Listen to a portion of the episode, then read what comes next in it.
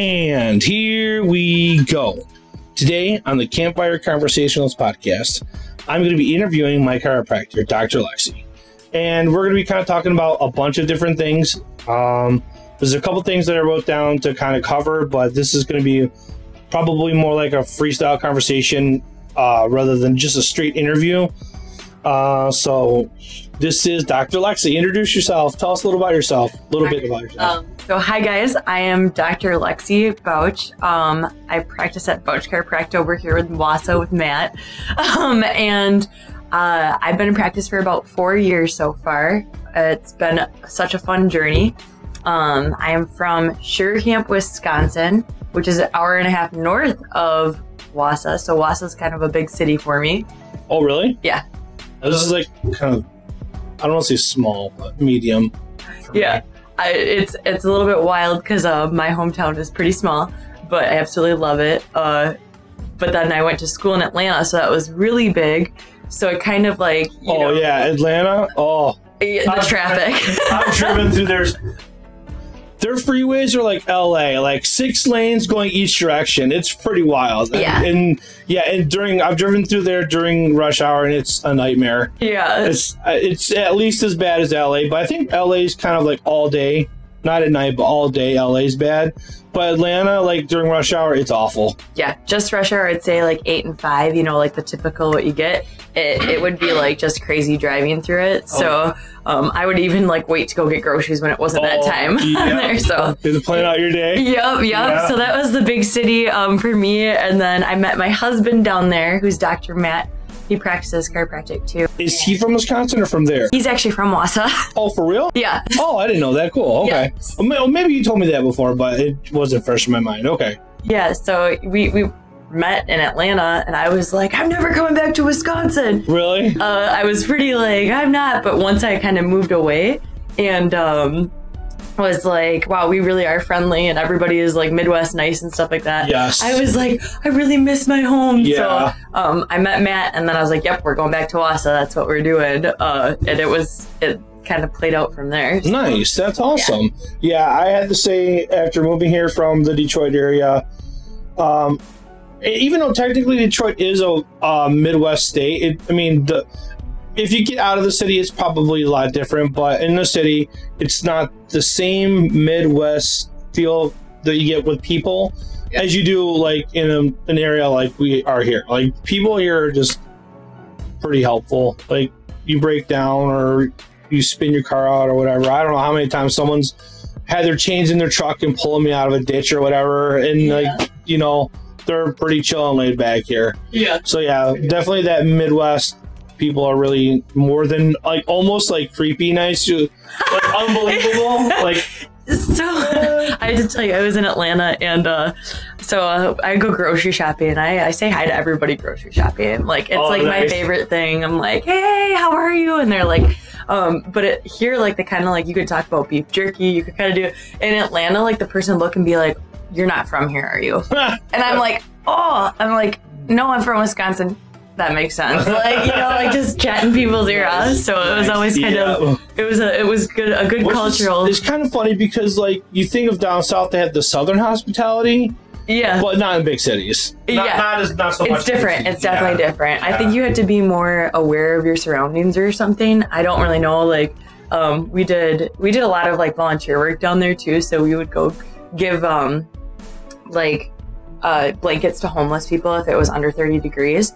And it was super awesome. It was 3 0 you go. But the, what would happen is I would go running off by myself. And um, my husband and I were dating at the time. And he'd be like, oh my gosh, you're going to be murdered down here. like, what are you doing? You're going into decrepit buildings giving blankets. Right. Like, stop. So I had to grow a lot more aware of surroundings, Yeah, um, for which sure. I still work on to this day because I'm just like, sometimes I'll be like, yeah, oops, like, don't walk into that. no. Right. But so it was very fun. Yeah. So you spent four years down there. hmm Nice.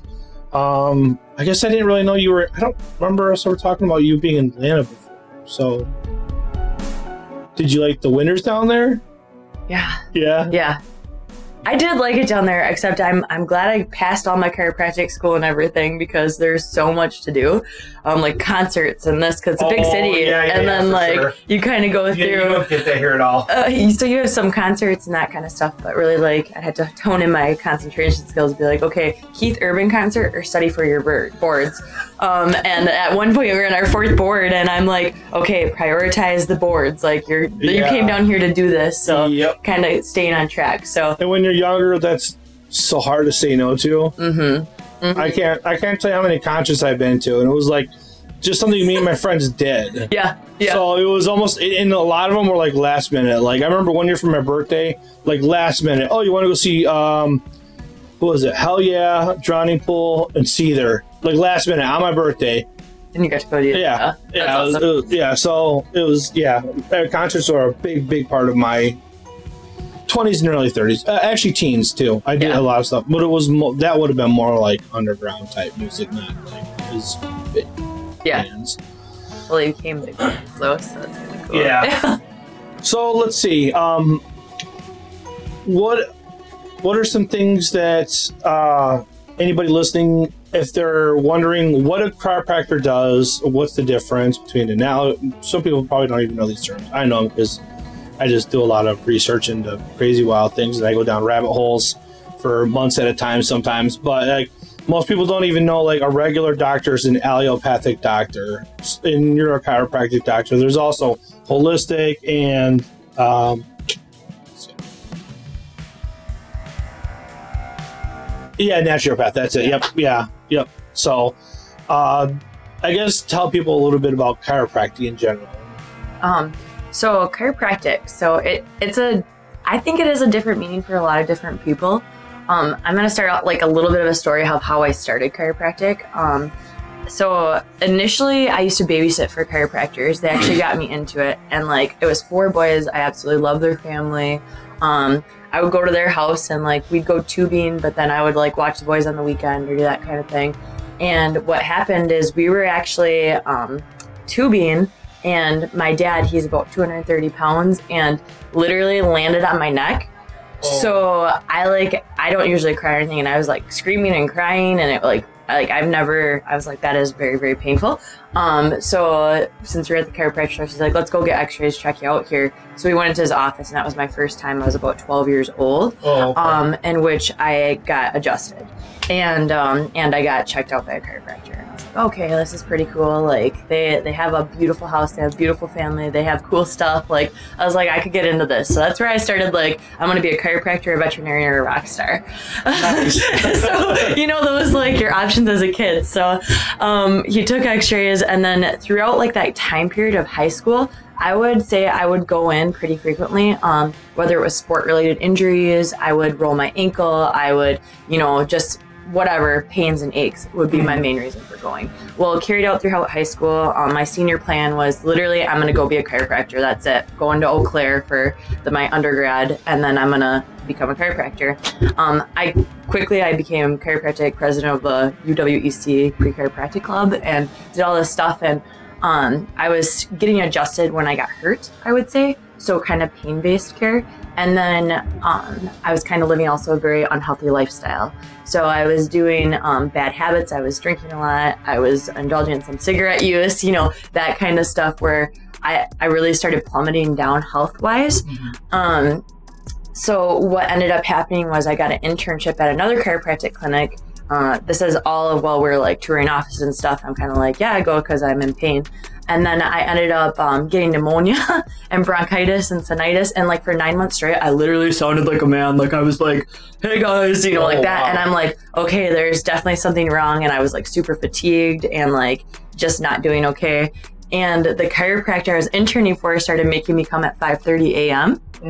So I was actually doing um, uh, workout classes 5 a.m. and all this time, like I thought I was being healthy.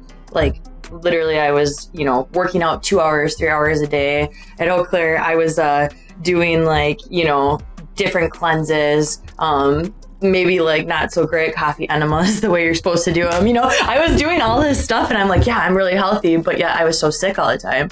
So they get me in there 5:30 a.m. I can't go out. You know, I'm going to events on weekends, like kind of like where I had to start forcing myself to make lifestyle changes. And then they were mm-hmm. giving me like grass fed beef, and they're like, here's this coconut oil, and here's this, and we're, you know, getting you adjusted every day. And eventually, like, all of a sudden, I'm like, wow, I'm not sick. Like, I'm, I've literally been struggling nine months with like feeling like just death, and now I'm not sick. And I was like, okay, well, that's interesting. So I started kind of getting into more of chiropractic as a health and wellness more so Than just pain based. than just pain based. Okay. So like all of a sudden, and I had gone down the medical route for that. Where yeah, granted, I probably didn't like I hadn't stopped like smoking until I was at there. I hadn't stopped a lot of things um, that I was doing, like going out and stuff.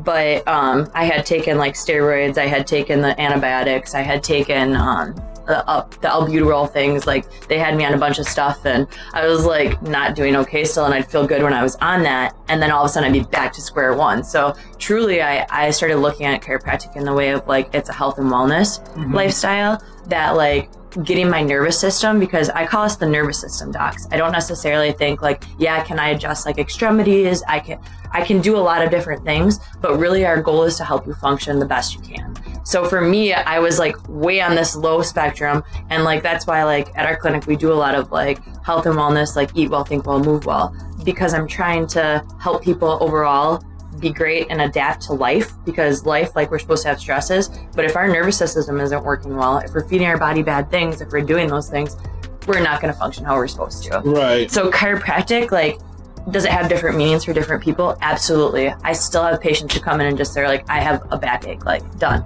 But also, like, I think there's this whole other sector of like, how do we get our nervous system to participate the way we want it to and to really function how it's supposed to? And I think that's more what chiropractic is.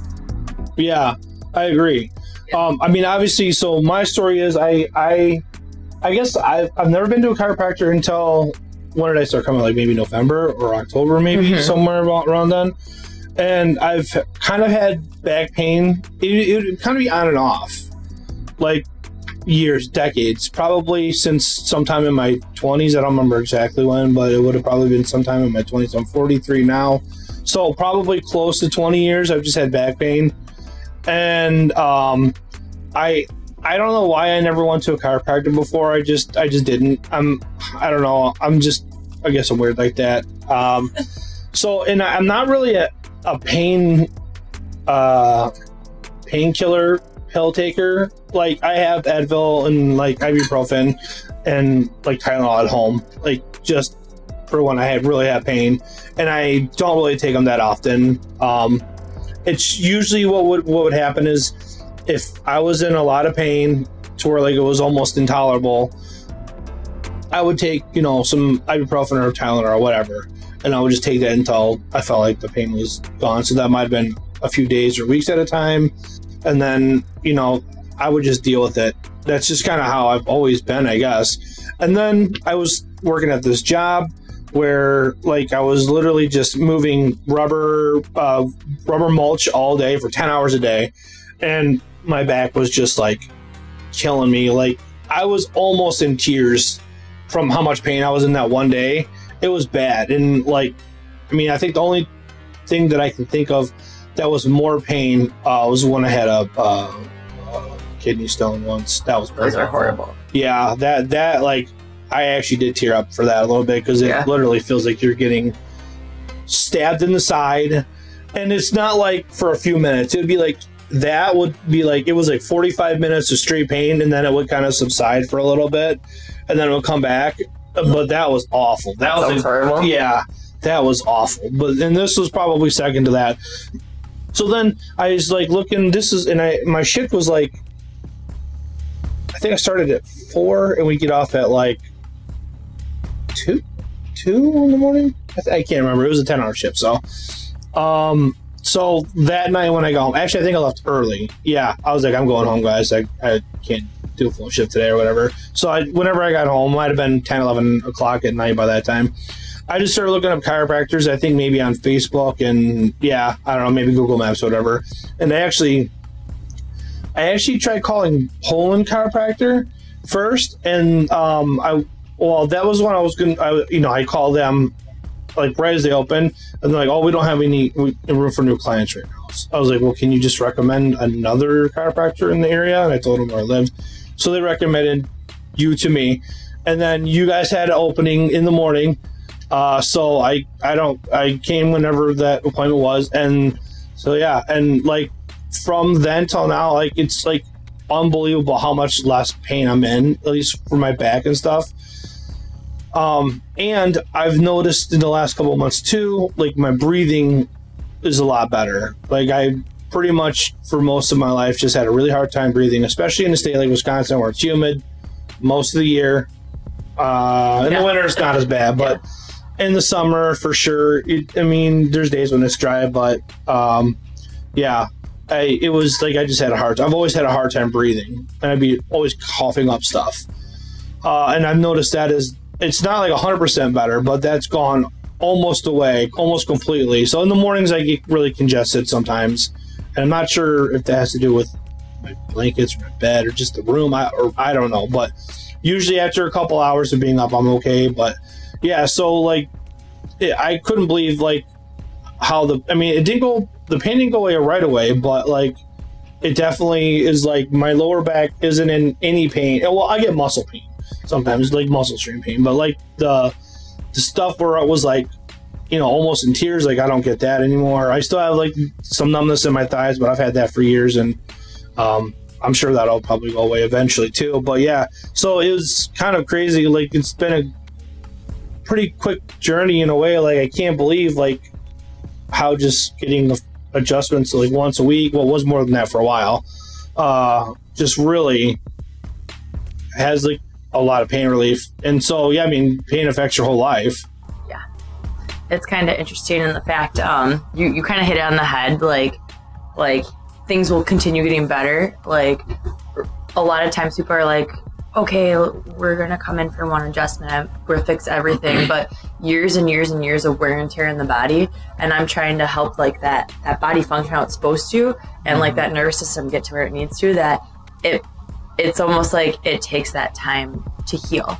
Um, and it's never linear like i'm like you know uh, we become such a quick society i think like we're like yeah like, i want that one adjustment let's be done but really it, it's that you know the healing and doing the things because you did a lot of stuff at home too the icing you did mm-hmm. you did a lot of things on your own as well but we started going up like this and we had a couple points where we were like ooh like i am rough today or even like some days where it's like i haven't seen you for oh, two weeks Oh, last like week, last week, Yeah. You almost couldn't adjust me because I was. he was Oh, tight. Was pretty- yeah, was yeah, yeah. So kind of in the aspect of like you know every adjustment's different. It's unique to you, but also like every body is so different, and like depending on the stressors, like it maybe it was a stressful week, or you sat like in a car for I think. I forgot what you did. You did a couple different things, but basically, like, or we slept weird or whatever. Um, that adjustment, it depends really what you need on that day. Like it, and sometimes like I literally had to put some muscle into it. You were like a really that was a hard adjustment. Yeah,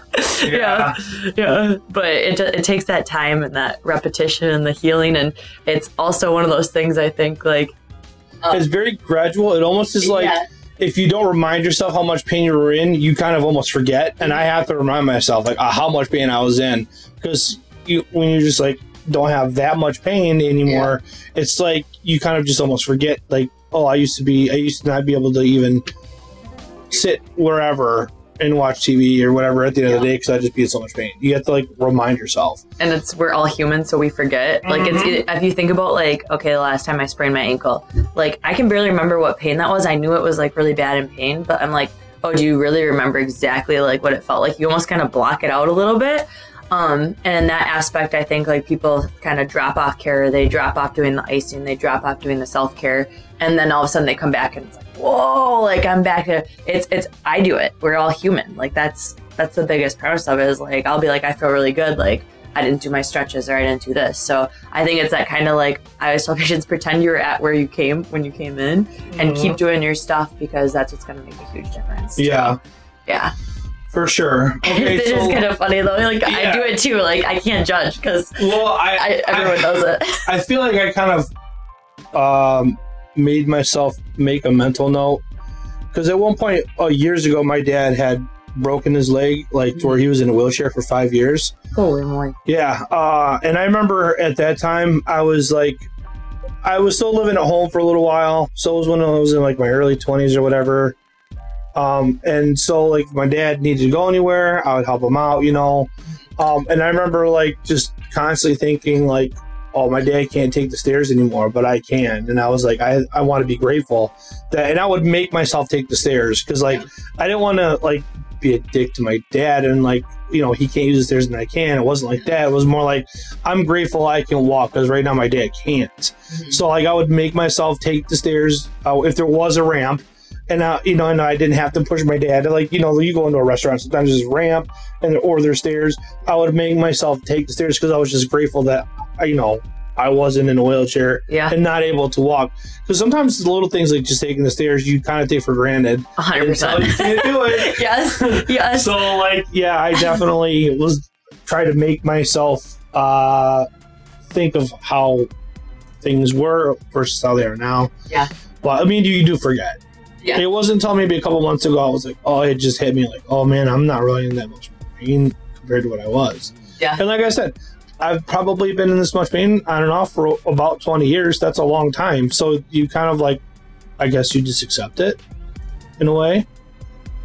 no. I did. I, Yeah, I did. no, don't do that. Yeah. No, oh but it's like I my did. patients who have headaches all the time. They're like, I've had headaches every single day of my life. Like, it's not a big Oh. deal. And I'm like, I Oh, get, a, I don't get headaches if I do like, like I'm weaning off a coffee right now, and uh, I- I would say like my brain is like all in different places. Um, but but like and like kind of like the like oh you know you're it's addiction. It's a you know I- you're letting you're weaning off. Yeah. But you, I, I forgot where I was going with that. But basically, like, it, it, we we make pain normal. We make Yeah. dysfunction normal. I used to can't never get headaches. Yeah. I get them more now, but not not like some people. Yeah. But I mean, before when I would never ever get any headaches, I would get one little tiny headache, and it would like, I would it would put me out, dude. Yeah. It would be bad. Yeah. Um, But basically, oh, yeah. living with pain. yeah, living Yeah. with pain. Yeah, I just accepted it for a while. I didn't. I don't know why. I just and I I guess I have this pretty big distrust of allopathic medicine for a lot of reasons. Um, I yeah, I just that that could be a whole podcast in and of itself. But my distrust of, I mean, obviously, I'm not talking about like if you get in a car crash, you break a bone, you have to go to the emergency room. I'm not talking about like that. I'm talking about general care. Like I don't have a general regular physician because I don't trust them, and it's like it just seems like they want to just write a prescription for everything. And it's like they want to put a band-aid in everything. And then you look at the side effects of the medications they prescribe, and then you got to get more prescriptions to fix the problems that those cause. And it's like this crazy endless cycle that, and like everybody's on pills, it seems like. Yeah. I mean, not me, but I feel like there is a time and a place for what we need medically necessary going through. And a lot of times, like, a patient's like, they never told me to take B vitamins or something like that. I'm like, that's, it's, it's difference in training. yeah, most allopathic doctors don't get a lot of nutrition training, from Yeah. what I understand. Yeah. I mean, um, unless they wanted to for whatever reason. it's it's just difference in training so i feel like like in school for me like it was and even between chiropractors we all have different training right like there's like 14 different schools i think at this point there's a ton of different schools and a lot of them have like a different philosophy so Mm. life university is where i went and we literally like were like we had one of the best philosophy teachers. At the time i don't know if we realized it quite as much as we should have. Um, but like like above down inside out like your body has the ability to heal. Your body has the ability to do all these great things whether it's having a baby all the way to um, like you know giving it the right things so that you can do things like help with your blood pressure heart or like those things. And um, i think like it it's hard because i think the expectation of society is that give me the pill sometimes So it can be fixed right now. so it can now. be fixed right Yeah. now or i don't want to do the effort of going for walks or taking a certain supplement or Yeah, you know I'm- you know what i mean so yeah, kind of that's where I'm at too. Like I have a hard time. Like I want the I want the issues fixed pretty quickly, but it's it's it, a lot of stuff takes time. yeah and i think sometimes it puts other providers in a pickle because let's say that one of like like there and there's good doctors there's bad doctors there's good chiropractors there's bad chiropractors you know everything but i think they get in a pickle too or basically that kind of medical model gets in a pickle because now insurance is in there and like let's say that you came in you had high blood pressure i didn't give you lisinopril or whatever you know like for cholesterol or anything like that and then now you like passed away or something then in, it's almost like it puts you in a pickle of like, well, I have to give this to you because this is what came out. Like, we're going to treat the symptom. And maybe it's not getting down to the root cause, but at least, like, right. you know, like, but then also, too, that person in there is like, well, my sh- blood sugar is high. Like, give me something for it, you know? So Right. it's very, I think we're having more of a turn now in society where we're like, oh, we do want more information on that. We do want to try and change ourselves or, you know, because whatever we're doing is not working. So it's, it's just a very hard line because, I mean, they're in like a little game of insurance and stuff. And Yeah, I have a huge problem with the insurance companies too. That that just seems unethical. What what, what some of the things that I've heard, people, Yeah. stories I've heard people say, Yeah. it's like you're not the doctor, you're the insurance company. You're supposed to be paying for this, but sometimes the insurance is the ones calling the shots, which doesn't make any sense to me. That's like that's like my auto insurance calling if I have a breakdown.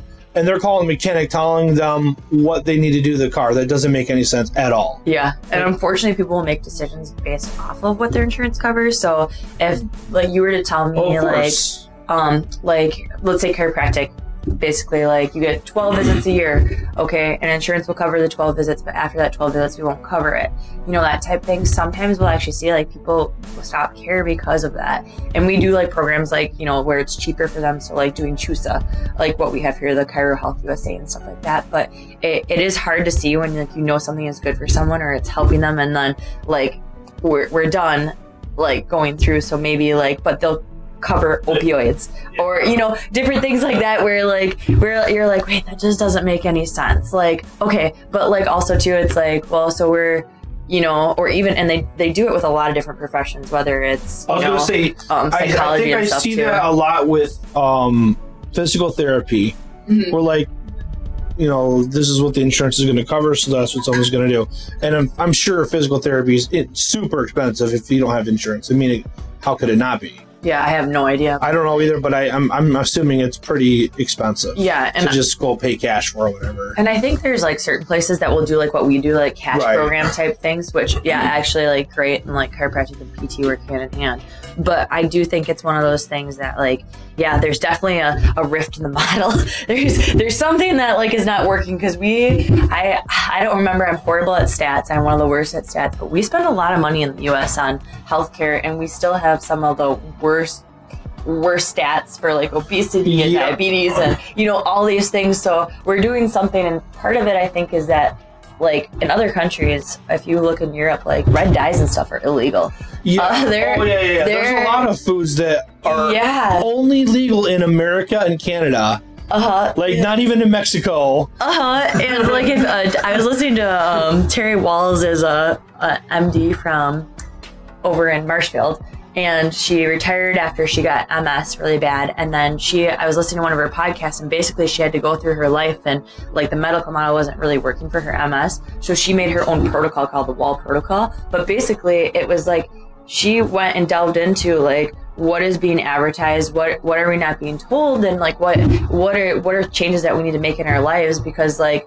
things like eating like a ton of sugar or red dyes like we're, we're not doing our body a service. And that's kind of even in our clinic where like i'll have people bring in their food diaries. I love food diaries because if you're getting headaches every day yes can it be from your neck? Absolutely. Can it be from um, your organs like gallbladder or stuff like that? Yep can it be from lack of nutrients? Absolutely. Can it be from dyes or different things that you're eating? Absolutely. There's so many different mm. factorials that go into it. So we'll actually go through food diaries, we'll go through adjustments, we'll look at the curve of the neck. We'll do a bunch of different stuff, but I don't think it's like a one answer always. It's always like, well, what else is going on? Like, Right. let's delve into it because It's like more want- like a puzzle than just one thing Oh, wrong. you want to get down to the root cause of the problem, and if if you're adjusting and the person has a beautiful curve in their neck and they have a like nervous system's right on, and then you go and you're like, yeah, but I eat like Twinkies every day.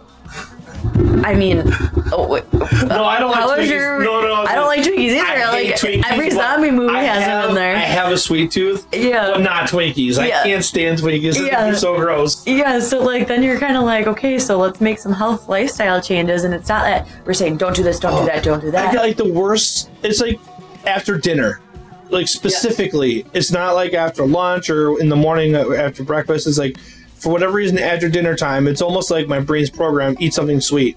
yeah, I hate it, but I uh, you may have to wean into like making a healthy sweet I treat know. at first, I, and then yeah. yeah. If you have any ideas, let me know. I will definitely. I got some good ones because I used to be the ice cream after dinner or Oh. fruity pebbles. Um, if one thing that is my kryptonite, I love cereal.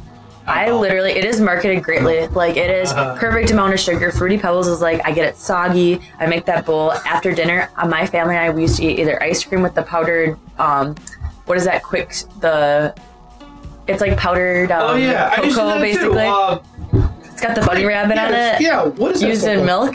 Yeah. Uh, I, it is quick something. It's something, quick milk or not, it's something, but basically we put it over yeah, ice I've cream. done that too. I've Yeah. done that too before. It gives a nice little crunch on the ice cream. Uh-huh, double Yeah. the sugar, right? Yeah. So we'd eat that before bed, and then we'd eat this like fruity pebble before bed, and um, and not that like like. I really think the things that I ate as a child have an effect on my body now. Yeah, Oh, I sounds crazy. I- no, I, you know, I think it is because uh, this is something I, I've had to deal with too. It was like not just the things I ate back then, but the habits I had m- Yes. created by eating back then. Yes. Because I was such a super skinny, scrawny kid, and then like in my late teens, all of a sudden, you know, my body changed, and it's all been downhill ever since then. But Yeah. it's hard to like change your like habits that you know, at that point was your whole life, you know Yeah. and then you know you just it's really hard to make changes sometimes And it takes time, and sometimes I think it's not eliminating a bunch of stuff. Like if you have a sweet tooth, right, at the end of the night, it's not that if I go say, Matt, you can't have your ice cream, you're gonna really oh, resist you're, me. you're gonna want you're it gonna want it more. more. Yeah. So a lot of times I'll have patients instead of being like, eliminate this, eliminate this, eliminate this. I'm like, let's add a veggie at night. Why don't you have some beets? They're pretty sweet. Or No you know, beets. some no beets. Oh, sorry, no beets. But you know, like oh, try or make brownies that are like, yeah, they still have honey and stuff, but start transitioning. I think I just things. saw a recipe for was it honey it was a brownie recipe I can't remember not maybe like a, less than a month ago There's like avocado ones. and stuff. Yeah. avocado They're actually pretty good. they are good Okay. Yeah, yeah. Yeah, They're that was like it. you can try. There's probably like you go to Pinterest. I'm like I always say like go to Pinterest and not that like because anytime like you're still getting your sweet tooth up, right? You're still doing that, but it's a good alternative. So it's like yeah, did I get my sweet tooth up for bed? But now I'm not eating the ice cream that's chocked with Right. whatever going through. So small changes, and then also too like I say like add as many veggies. So if I add like two cups of veggies in the day, eventually when I keep upping the good things like drinking water instead of coffee or whatever, what ends up happening is you don't have room for the bad things. You sacrifice the bad things instead of the good things. Um, I'm not over bribery. I bribe my kids to eat veggies. now my well, one's in the office with a prize, like that type thing. Right. Um, but at the same time, it's like we are role models for our kids, so we True, I know. we have to like like make those not just for us, but those changes for for our little ones watching us Mm-hmm. yep too. I agree It's Yeah. Because say say shit in front of your kid.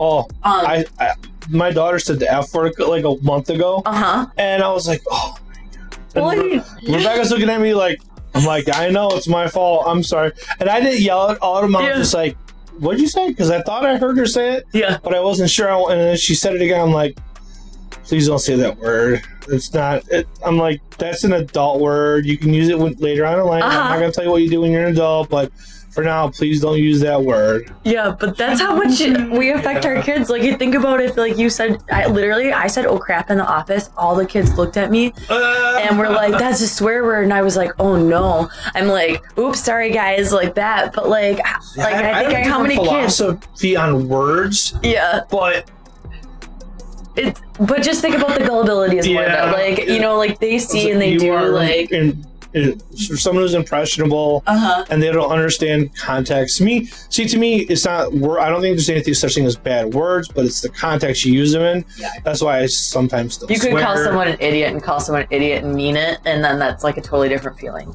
Yeah, Yeah, yeah. or you. Yeah, there's. Yeah, exactly. It's all. It's all in the context of everything you're saying, not just the one word. Yeah, it, So- it makes sense though, but I mean, it's just. one of But those at the same time, you don't want to hear your five year old saying the f word either. You know Yeah. what I mean? It's like. Yeah. oh, because they go to school and they tell I their other five year old. I failed. you did not fail. It's I literally like every parent like I, I give parents mad props. I do not have kids of my own because like just even keeping a little human being alive, like right on, let's go. Like you gotta be like, know, yes, we're doing a good tough. job, but yeah, like it's true. it's also cool because like I think like you, the more you educate yourself and you learn different things, you also make it a better life for them too. So it's kind of, Yeah. but I, I always don't be hard on yourself ever. Like your kid says the F word, it is what it is. Yeah. But you teach them like that's not a good word. Like it, like I'm, we what are we never gonna swear again? I know, like yeah, I mean, You know I mean? most people swear. Like Yeah. I mean, at least sometime in their life. At some point, yes. Yeah. Yep. I always Yeah. make fun of my mom. I love her to pieces, but she tries sometimes to use a cuss word like, "Oh my god," but and I'm like, she's It been a teacher for the last like 20 years. I'm like, It doesn't sound right when you swear. yeah, like dad and like like dad and his workers if they're at work and they're cussing like they sound like that was the thing to do, but I'm like, but you just I don't. definitely okay. swear way more at work and around guys. If it's just Yeah. guys, like there's just f bombs and everything flying out all the time, I- I- and it's like uh, almost like almost like an instinctual thing. yeah. I don't know what it is when you're around either just guys or in a work setting. You kind of talk differently, and I don't know what it is about it, but it just happens. I have no idea. Like the things I've heard my dad's workers say, I'm like, where did you even come up with that? Like, it's actually impressive. So, yeah, it's uh, yeah, it's wild though. Okay, so I want to get back to you were talking about we were talking about um, people doing more kind of their own health care. I think you said something about having children, and I was going to ask you, are what what do you think about people having babies at home now? I think that's I I'm seeing a lot of people doing that now, like a lot. I it's think blowing up. actually, I think um, because it's starting to blow up, and one of the reasons why that is is because COVID made Right. it really hard. Yep. Um, you could have one person in there that like. Usually, you I say to have like a birth team, like whether it's your parent and your spouse, or like you know people who support you during it, because it, it it's a beautiful thing, but it's a it's a lot of work. Like Yeah. it's nothing nothing easy about it. But um, I personally will do a home birth if everything is, you know, fine and dandy. Like, well, I will do a home birth. I absolutely love it. There's resources like doulas and midwives um, that you can use. You can even do like where you're kind of like monitored at the hospital, like if you have something going on, but then you decide to do it at home. I love it. Um, I love the water births. I, uh, it's it's amazing. Like we were designed to birth children. Women were designed to birth children, and it's one of those things. I think like we have the ability to do it. Um, sometimes we really jump the C-section rate and stuff is going up pretty high, and not because there's something wrong with baby, but because we're one day past the due date, or maybe it might be uh, like just the doctors there that day, or you know stuff like that. And um, Brazil actually is one of the places that has one of the highest C-section rates. Really, Brazil. Yeah, and it comes more of like, what's going on that day? Do I have it? You know, like it, it's kind of one of those things. And um, It's I think- definitely like, a, like the convenience of it. yes, Yeah, and see, that's kind of what happened with us. Like originally, when Rebecca was pregnant with Autumn, she wanted to do a natural birth. I'm like, yes, cool, awesome. yeah, Um, and then I think she kind of got scared a little bit, and she was like, "Let's do a C-section." And yeah, I was like, "Whatever, I'm not gonna try and talk you out of it." You know, you know, uh, like I just. I don't think I know enough. At that point, I didn't know what I know now. I'd probably try to talk her out of it now. yeah, But um, I was just like, whatever, that's fine. And it's weird, like we uh picked our daughter's birthday. It was like an appointment. It was really weird. Oh. It felt weird. Yeah, not just like, natural. oh, we're going Yeah. into the hospital to have our daughter now. You know, yeah. it's it it it was just really weird. It- um, it worked out. Everything worked out great, but beautiful child too. Yeah, Yeah. that's. I think there's a time and a place for that. Like Right. time and place for C-section. Something's wrong. Like you know, like going through there. I'm like, absolutely, it saves lives, right? Maybe like something's going on, mom, but also too, we do have to think about what the like why. Like why in the first place do we have vaginal births? Why didn't we just invent cutting out the belly right away? Um, and also like it is a healing process. Everyone makes it seem like you literally have to move organs and you're cutting into the belly, you're pulling baby out still. There's still a lot of trauma on baby with yeah, even doing that. So it's kind of like it's not the easier route by any means. So I don't think even like like and unfortunately sometimes you do everything right in a birth and you still need to have a C-section. You know what I mean? Uh-huh. But also too, it's one of those things that I think we're getting so like, yep, let's choose it kind of like that. But we're missing like the bacterial aspect of coming out of the vagina. We're Yep. missing I, there's that's something I didn't know about motion. it until maybe the last year or two. I found Yeah. out about that. Yep, and you can do swabs where you actually swab and like get the bacteria and put it over baby's face after. I, I've never um, heard that. if That's they do have a. C-section, so they're still getting that good bacteria. But also the pushing factor does it ignites. It gets the lungs moving. It gets like their head is coming through. It's pushing that CSF fluid through. Like it's everything is a process for a reason. I think. Right. So if you can, I'm always like, yeah, like let's do it.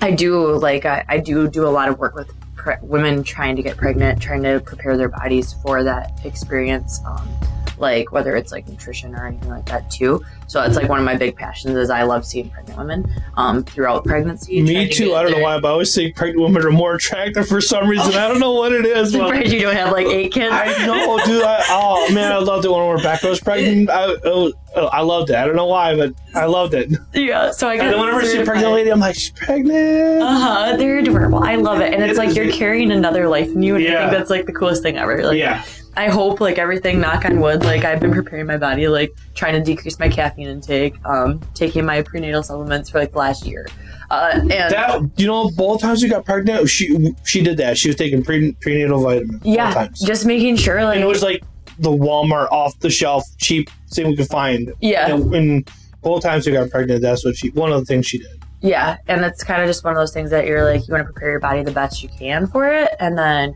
go from there. And it's not like wrong if it just happens, you know. But I'm just always like, you know, I'm gonna hopefully get like through there. But um, I got certified in Webster certification, so it's a adjusting a little bit different on pregnancy, but Mm. basically more focused on ligaments and that kind of stuff, Oh, um, and helping facilitate that open passage for um, baby, along with that like nervous system um, being in tune with everything. So it's a little bit different than what I do for you. Okay. Um, some of the moves I might do, like if I do a pubic bone adjustment or something like that, um, is from taking that course though. But I, I love it. I, I I'm passionate about it, and I think like the the better like equipment we give our women who are pregnant. So like if we can keep their pelvis line, if we can get good nutrition, if we can help them like getting active, like doing exercises and stuff like that, more likely we'll have where that birth goes a little bit smoother. So Nice. That's Yeah. awesome.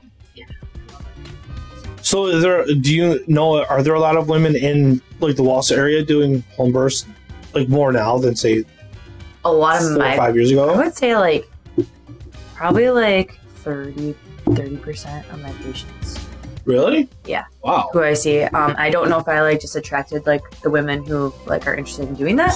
Um, but I, I have quite a few patients who have done it, and That's it's awesome. it's awesome. Yeah, it's pretty cool. There's there's a midwife in the area. Um, there's actually a couple of midwives in the area from Maryland.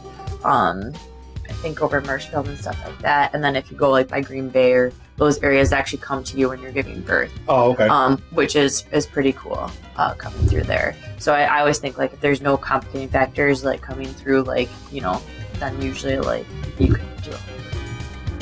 that's pretty awesome. I think that's awesome. I I, uh, I feel like that's something families should experience. and at least look into too. I mean, if it's not for you, I have some friends. I said I'm gonna I'm gonna do a, the, my best to have a home birth, um, a water birth. Like I'm gonna do this, this, and this. Like you know, coming through, and they're like, I would never do that. No way, no way. You know, and I'm like, okay, like, but like, it's cool to kind of get them at least to have knowledge about that because maybe that is something they want to look to in the future, um, doing. I think probably one of the things that scares people is we've been doing things a certain way for so long, and you don't see that in movies. Anytime someone's pregnant in a movie or show, they go to the hospital. And that all that media stuff really programs people. That's what they call them programs. they I. I encourage people to always like Pathways magazine um, from ICPA is one like the more positive stories you fill in your life, the better. Because unfortunately, looking for your water. Um, unfortunately, like we hear, like if you tell someone you're pregnant, the first thing they do is, "Oh my gosh, I had this bad experience." You know, like I mean, like I don't have kids yet, and like literally, I have like like just wait for it, Lexi. Like you're gonna tear like no, and I'm like, whoa, like that's not what I want to hear. When I'm like that fear instilled thing, like right. I, I don't want to hear that like thinking about having a child like so i think filling your head with more positive stories and like confidence in your body um, if we can instill confidence in the process of birth the process of like my body can handle this um, i think that's where you know you'll see more people feel confident about their birth but we have program in society you watch every movie i mean every Mhm. oh my gosh, you know, like even the olden day movies, I mean, the amount that, like, you know, she's got complicated, she's gonna, you know, Bridgerton or any of those ones, like you see, like, like, I remember when I was a kid watching an I Love Lucy episode, and th- so this have been that's in the fifties. You know, that's Yeah. when the show was made or whatever in the fifties, and like the husbands were all just in the waiting room, like they're not even in the you know Yeah. in in the the room with their wives. The back then the men just waited in the in the waiting room Yeah. and that was the thing. Yeah. Like, why would you not? I mean, I'm, maybe it wasn't that they didn't want to be, but it just just not what they even did then. yeah. So that that I think is probably even worse because you're like that's that's remo- removing the father pretty far away, mm-hmm. you know, from the whole experience, Yeah. and then then you're just sitting in the waiting room with anxiety. Uh huh. So then you meet your baby and you're anxious and like whether things went okay or not. yeah. Yeah, Oh, that's one thing I think that the support team. So like whether you have a significant other or like someone in your family that can support you through that process, having someone there. I mean, I think that's why like I think seriously people made decisions to do more midwifery because they couldn't have like their significant other in there with COVID. yeah, Um, I mean, like how scary that like you have, and like it's not always the best communication. Like it's it's you want someone there to support you. Um, when a couple of my friends had the home birth and did it, like the husband was in the tub, like you know, like like or like you know, right next to his significant other the entire time, you know, going through. So I think it's really it's important to have at least a team and if you don't have anyone like even hiring a doula who's gonna like you know be your advocate um, during the birth processes and Explain what a doula is because I just heard this term maybe a couple weeks ago when I was listening to a podcast. I'm not like So- um they're not like a, a midwife per se, but they kind of monitor the pregnancy and like go through like if you have like a birth plan, um, different like little exercises or different things like that. I really I think it's kind of like you're basically you're like a patient advocate Okay, during the birth and they know what you want and they've like almost like they help you walk you through that process. Um, I'm not 100% on all the duties that they do, Okay. um, but I, I'll definitely have like a, a doula at my note just to you know like monitor a situation. almost like a wedding with- planner for, Kind of. for for having Seriously, babies. yeah, and like you might want to interview a doula and kind of see like more of what, but like from my understanding, like even stuff like okay, like if you need help during the birth process or like after, like you know, like I need help cooking or I need like you know certain things, like they're Mhm. like you're you're like kind of like someone who beside it your partner can be like a big help in the process. So like I'm always like the more people who you have on the same page and advocating for you, um, the better on that. So like they know like if you like I do birth plans with patients and a lot of times like and now Aspirus is doing it which is really awesome but I'll do birth plans with patients and like go through like what are choices that you want to make like do you want to clamp the cord right away do you want to let it wait like you need to have these things written and like known so that if baby comes out and you're boom right away or whatever then let's let's have those decisions now Yeah, I don't even think I even knew any that could be an option when Autumn Yeah.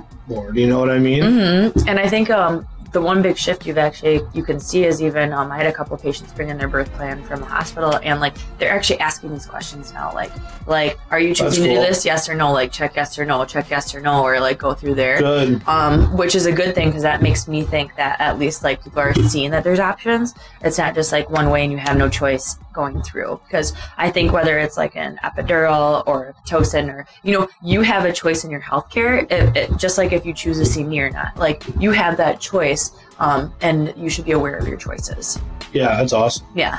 Well, now here's one that I don't know how you're going to react to this, but do, out of any anybody that you've known that has had babies, um, do you know of any of them that keep the placenta?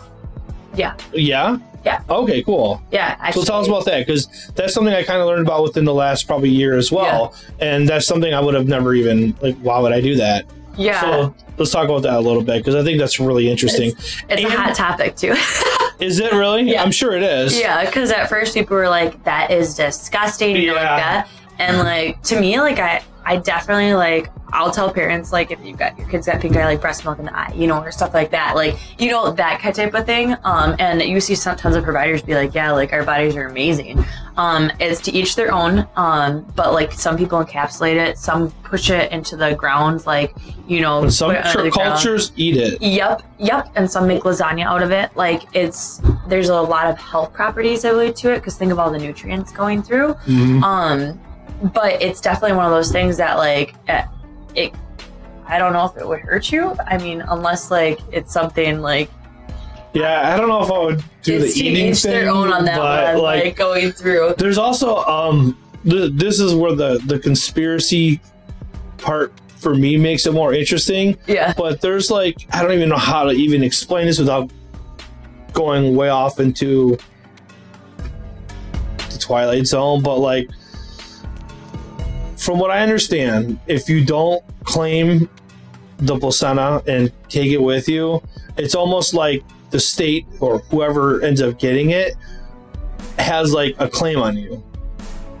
What? Yeah. It's I heard that. I, I know nobody knows about this stuff, It's so you have to look into that. It's, and I'll send you some podcasts where uh, I have to figure out which ones I I listen to so many that sometimes I forget where I hear stuff Uh-huh. but I'll find it and um, I'll send it to you because it's really wild and it's like Interesting. yeah it's it's it's almost like if we ever have another kid I'm I'm bringing I don't I'm not gonna eat the placenta probably I'll, it. I'll, yeah I know a lot of Yeah. people do that I'll Yeah. do something with it but I'm not leaving it behind More of that the state has control over because they can use it for like I don't know if they're, I mean, to use it for their own benefit or interesting. Uh, you have to it's, send me it. Send it's me something that's like it's so bizarre and so weird it's it just is like it's wild Huh. so uh, that's one of those takes you down a rabbit hole and you're like what is it. I going go down rabbit holes all on? the time. yeah. Okay, so let's kind of switch it up a little bit. Let's go back to uh, I was asking you beforehand about uh, telling us some of some of the wildest things you've ever seen, uh, either in school or in your practice, as far as like, and it can be good or bad, as far as like the most insane thing you've seen in in chiropract chiropractic chiropractic care, whatever.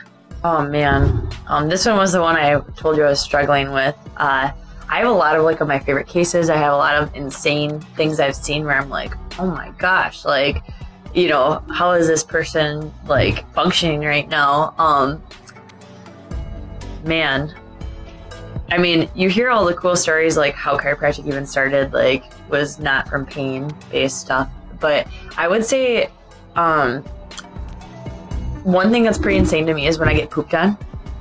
Pooped on Pooped on. by what? By who? A person? Babies. oh, babies. It was pooping on Um, you. So Oh, like when you're doing an adjustment yes. or something? So I'll get babies who like I'm like literally like I don't know how you're functioning because like they haven't pooped for like 12 days or eight Oh. days, and I'm like. The, they've tried Miralax, they've tried everything, like, you know, going through it, and the parents are like, I just don't know what to do. And they come Oh yeah, here, like, that sometimes scary. last resort um and like like trying to avoid doing like you know crazy things and you'll adjust this kid and the kid like usually Usually, how like, old are they uh, when this happens? this is About- like sometimes three months i've had like oh, okay, that's pretty. you low. know three months or you know like just just babies in general i've had like several like all spanning it might be even like year to you know three years old still pretty five year old, you know, like we're like all of a sudden like we're like clogged up, and I'm like, okay, well, you know, we check them, we do an exam, we make sure everything's good, but then usually um you adjust them, and what'll end up happening is you will have a blowout. Oh yeah. Like blowout, and it, it might happen like like where I've had it like where I get poop like it happens instantly, or like as soon as they're like leaving, like you hear like bro bro bro, and, like or like the parents like call me and I'm like, I just want you to know that my child, like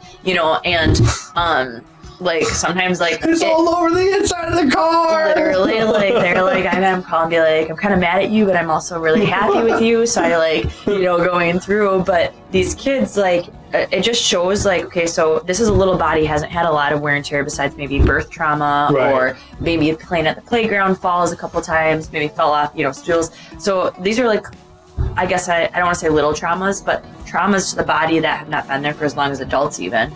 And you, you adjust this kid and they instantly have a reaction. I think that's probably like, I find that so crazy because it just instills in me like, I, like I'm affecting the nervous system Yeah, you're that doing- much. Doing something right. Yeah, because you, you have nerves that go to your stomach. I mean, like going through like it, it, it just shows that it's like absolutely awesome. So I think like those are probably like like and you have kids that like I literally am like this kid's probably gonna like end up having surgery. I don't know what they do if they're that like enemas their entire life or something. They start getting adjusted and their function of their body just goes so much better.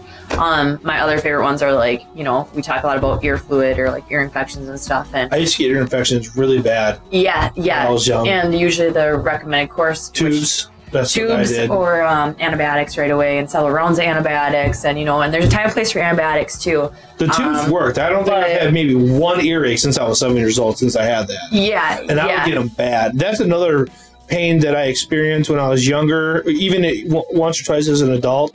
The earaches, they're so bad, you, you just almost can't even do. You can't even function. And that's sometimes where I would want to like to check you out or like see because like your atlas top on your body can also affect and like we could adjust yours. Like Really? so like yeah. Yeah, I think I've seen. Uh huh. I've never had that happen. Maybe I'll have to try that on me Oh, maybe I'll have to do it on you. Yeah, you'll Um, be like, ooh, but The last time I got earache, sorry to interrupt, but I, Oh, um, golden. I did. Um, I just look up. I always look up home remedies when I get sick at home, and it was like apple cider vinegar. We always have apple cider vinegar. Almost always. We almost Yeah. usually don't run out. We usually remember to get it before we run out. But I apple cider vinegar with the mother. We always get it with the mother. We never don't get. Yep. We always get good stuff. And sure enough, like in less than a day, my ear was fine. yeah. So anybody listening out there, Try the apple cider. try the apple cider vinegar maybe before you do anything crazy, Yeah. like go get surgery. Yeah. But Well, and- the tubes did work for me. Yeah. But And I say time and a place, like maybe like a kid who's really struggling like that, like I'd be like, yeah, like you're getting reoccurrent ones, like it is what it is. We got to get you. and they're awful. But if we do it right away, like sometimes I'm like, oh, did we try everything before we did that? Like, See, my I'm a big, parents let's try it. My mom was a nurse, so Yeah. she was all about allopathic medicine, and that was it. You know. Yeah. I mean?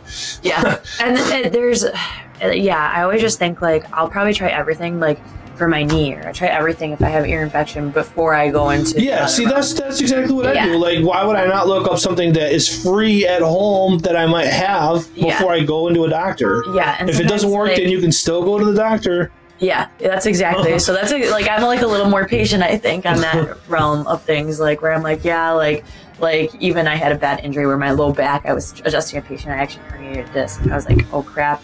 Um, it took me a while to heal, and actually, I probably would have been a perfect surgery candidate.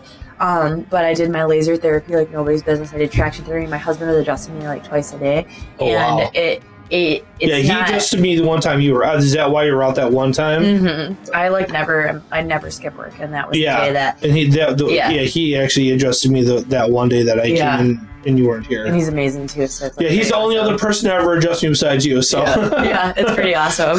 Uh, but it's just it's quite like it.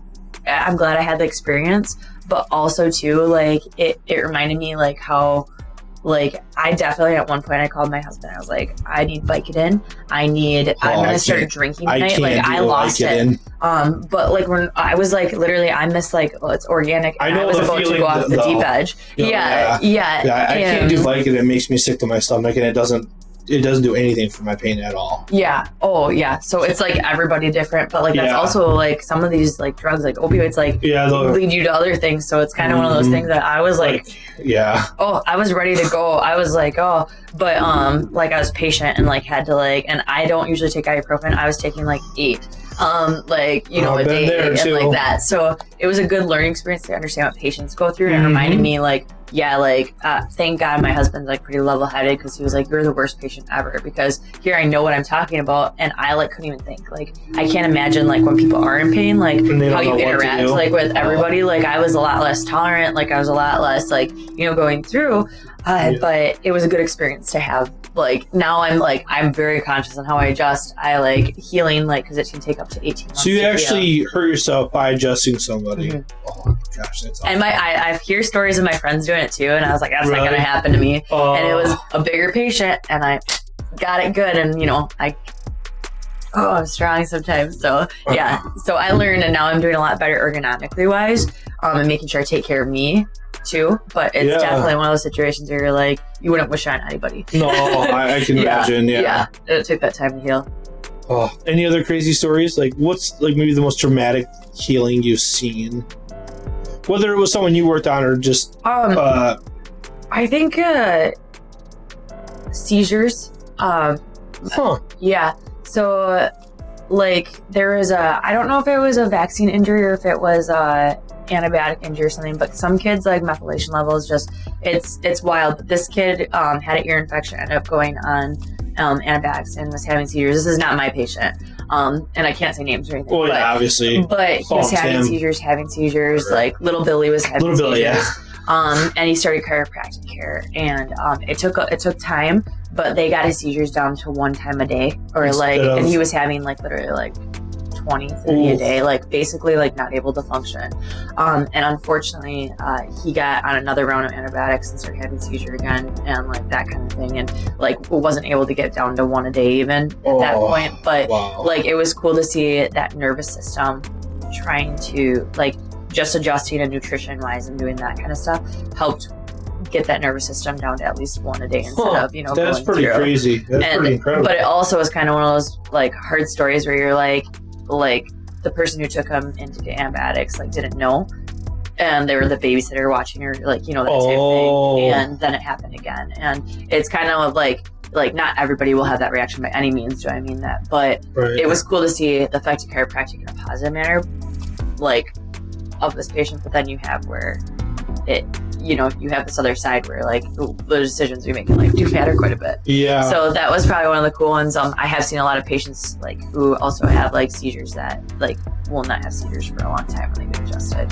So I don't know exactly like all the mechanisms of it, or like maybe even like the certain types of seizures, like why did their seizure go down?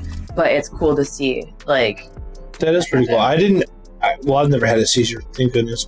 At least not that I know of, anyways. yes. Uh, but yeah, that I'm sure that's scary. Mhm. Twenty a day. I couldn't imagine like what would I do if my daughter was having. Yeah, it, w- and think of like there are people in these situations that like have lost hope, and like I'm like it's kind of cool. Like, like hopefully we're one of the first places, but sometimes we're the last places to go to, and it's cool to see that like that system, your nervous system can be helped so much. That's So, awesome. Yeah. Close. Um. Yeah, we breastfed. Well, we. I say we. It wasn't me. We. Not me, but Mhm. we decided to breastfeed. Uh, autumn. So, and I'm glad we did. It was like up until about 18 months, I think. awesome. So, Cool.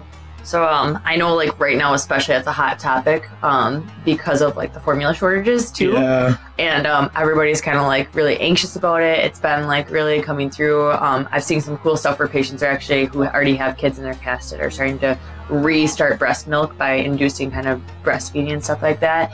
Um, but I think like I always say like um, breast is a little bit best. So like if you can breastfeed, like there's so many health properties to it. Yeah. Um, you never want to shame someone if they don't have that ability. But I also think there's a lot of different options to do. I, I think a lot of people don't try either. Yeah. From and I mean, it's not like I talk to a lot of women, but from some of the people that I have talked to, like either coworkers or whatever, it seemed like they didn't really even try. It's a lot of hard work, and I think it's been different because now women are working. Yeah, like, I was just gonna say working can't make It's- it easy. And oh, my wife no. is a stay-at-home mom, so Yeah, yeah. So um, I always think like do your best, like absolute best, like even if you're pumping, like get it through there. But like I think like see a lactation, see a doula, see a chiropractor, see you know find these different avenues that you can promote your breast milk, and even like you may have to make dietary changes going through. But the your body is so smart that when a baby is sick or like anything's going on there, your breast milk changes so that it can help that baby. Um, and that's cool. yeah, yeah. So, I don't think I knew that. I mean, it makes sense, but I don't think I knew that. That's Mhm. so, like the mom's body will change uh, to according to the needs of the baby. Yeah. that's really cool. Yeah, and also that kind of skin to skin contact helps that baby emotionally, mentally. It's brain development. You need that. You need that time there. Um, but for people who can't do it, I'm always like, one, I challenge everyone to look at the formula ingredients and also look up Yeah. recalls. um, I I probably get myself in sticky situations because I freak out all the time. But like half the stuff in the formula, like I wouldn't eat myself. I would have very bad GI issues with it. Um, I'm gonna do a challenge one of these days and just take like the top formulas and eat them for like a couple weeks. Oh, you're gonna do that? I'm gonna oh, do dude. that, Oh and then man, I'll. I want to see what my Oh. body does because I'm a very that would make a great documentary. And I Uh-huh. want to get into documentary making. yeah. So like take a group that. of people and be like, Yeah. hey, let's try this this for- most common formula and see how our bodies react because I'm a pretty clean eater. Obviously, I've indulged in like adult beverages and stuff before, but like in general, I'm a clean eater. So if I add formula, I should do better, right? Should I do better I, with it? I honestly don't know what the logic even is. I mean, So you would think if for a mother who is having trouble, I mean, the idea of, of formula makes sense, yep. but So everybody feeds their baby formula. It seems like. yeah, I know. I know there was times where we had to a little bit. We would always have some on hand, Yeah. um, but we tried to never, yeah. if we if we could help it. We and even then too like there's a lot of different options so i feel like a lot of people are pu- pushed in the corner like this is your only option this is an insurance covered option like here we go like Mm. going through and uh like just look like I took apart the ingredients on a lot of the most common ones. I was like, first ingredient's sugar based, um, next ingredient's soy based. Soy. Next say. ingredient is carrageen or C A R R A G E A N, um, which was taken out of almond milk. There's a huge stand on that because it was bad for your health and possibly carcinogenic. Um, Oh, so like God. like when you start looking at that stuff, I'm like, okay, so look at the ingredients, look them up yourself. Like I don't have to look them up for you, um, Right, and yeah. start looking up the research behind each of the ingredients and be like, okay, would I eat this? Um, and then look at what's in formula in say a country in Europe versus what's in a formula in America or Canada. options. and it's going to be completely different. Yes. Um, Uh, options wise, a lot of times I'm like, okay, like you have options. Like I hate when people are like, I don't have any options. Goat I'm milk. like goat's milk is the closest to woman's breast Yeah. milk. Um, Yep. and you can, I have recipes. For Is it. there? Does it matter the species of goats or I have no not? idea on Yeah, that. see, I don't know that either. Um, but uh, one of the one of the podcasters that I listen to, um, he's been saying that for years. Like, uh, goat's milk is the closest thing to like human milk, and like it's you know I don't really like milk. I've never been a milk drinker. Um, I would try raw cow milk because I've never tried that, but I don't I don't really like milk all that much. But I really I really want to get goats one day because um, man, I think if I had had goats, you know how many people could that can't get formula you could, could yeah. I, I could be helping Yeah. provide for some of those people Yeah. in some way and our goal has always been like not always but re- in the last i don't know four or five years to get goats and chickens and stuff like that and if i had if i had already done that man we i could have been providing a service for a lot of people locally Yeah. that can't breastfeed and you can't get i mean i don't know is the formula st- still hard to get right now i don't even know I, I haven't been watching the Yeah, I news, so don't- it kind of drives I, me nuts. I know i don't i don't watch either Yeah, but I have But- patients who are stressed over it. Really? Like, even we have the Kabrita at the front. Yeah, I saw that. Didn't have a shortage. Holly and Holland are from Europe. They're more expensive brands. Yeah. But they're also a little cleaner than a lot of the Yeah. other ones. Um, the other one is making your own with goat's milk. Yeah, I Um, was gonna say we we ha- we did have powdered goat's milk at home, not for Yeah. not because not to give to just autumn, but like we just had it because like, we don't really drink a lot of milk. So, yeah. but Yeah, and that's great options. The other one is like there's like literally so much breast donation milk that we don't really talk about, like little treasures. Um, you can like there's like actual Facebook groups that yeah, I was gonna say I've quality. seen on Facebook Yeah. women will post like they they Yeah. they produce so much that it's more than what they need. Yeah, so sharing is caring. I mean, look that up in like a lot of the places. if Yeah, you're just even on, on marketplace, you know, Mhm. and that's not even like something I'm like I'm not like looking for women trying to, you know what I'm saying? Yeah, yeah, there's some men who do that, just, you just like go through the ads, and you'll Yeah. see something on there. Yeah, so there, I, I just like, not that like I'm like if you choose to do formula, it's your you choose it, but just make sure you're making educated choices on what you're doing, um, and look into other stuff. Like look into this, even if it's something like I'm like anything's better than nothing. Like if you get donation for breast milk or you can donate it, like do it because some Right. people like if you honestly cannot produce milk, like then it, it is what it is at that point. Like good or bad, let's choose to like just make healthier decisions then Yeah. yeah so the the donation the treasure one or whatever like i just i just think it's awesome like that there's those opportunities and some of them like if you're not getting it from like a random like you want to make sure you trust the person Yeah, I was gonna say that that would be my thing. Like if I had to get uh, breast milk from someone that I've never met before. I- Yeah. I, mean, I feel like in this in, in where we live here, I'd feel more comfortable with it. I, I feel less sketched out about it. But Yeah.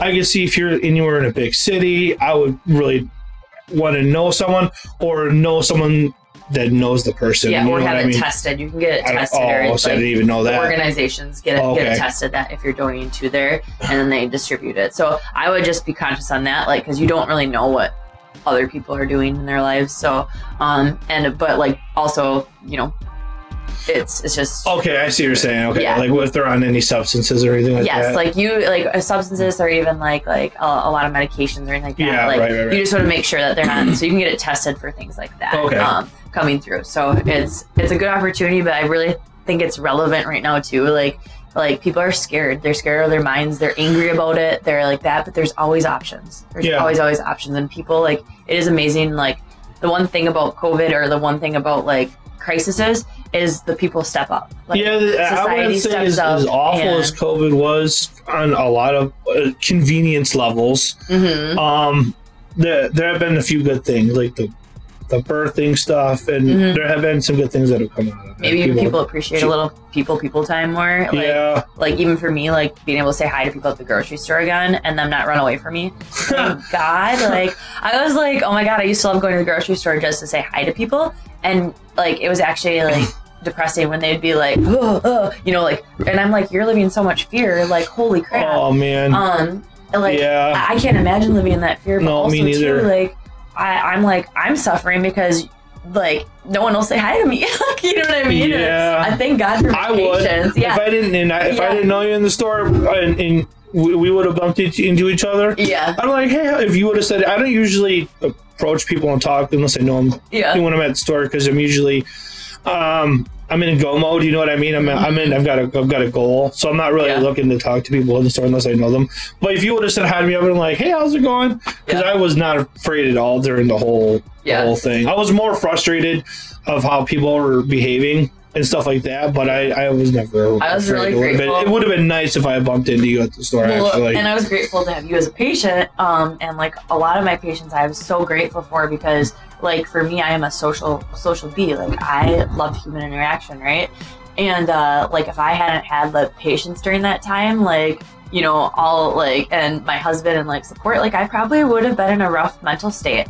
Um, but I got to see all of you every day, and honestly, like, it made my day. Like, I'm so grateful because, like, I, I, I love you guys. So it's like, yeah. I, I literally got to interact, and I feel like people got to interact with me and like Yeah, and I- on that same level for. I love coming in here too. Yeah. Like, sometimes it's the highlight of my week. 'cause, like, Yeah. we have these like. Unfortunately, the adjustments are only like what five ten minutes. Uh, so sometimes 10 our 10 minutes, though, conversations aren't very long, but Yeah. they're sometimes so good. I'm like, oh, I wish I could add more time to talk to Doctor know. Lexi. You know. Yeah. But I mean, you know, it I is probably could hang is. out with all my patients like every day, like all day. Like, Yeah. like, yeah, guys are all cool. Like, let's hang out. Yeah, Oh, you have sure. a few who just want to get the heck out of here because they're like, that lady's nuts. But Really? I mean, well, not really, but like, you know, they just like they're like, we don't have time to chit chat. Let's Oh, go. You know, yeah. But um, a lot of them like they're like, yeah, like it's it's fun. Like we want you to have fun during this. Yeah. We want it to be a safe place for people to go to and enjoy. I guess just So. yeah, I can see how if you're kind of an introvert, you probably don't want to talk to anybody that you don't really know well.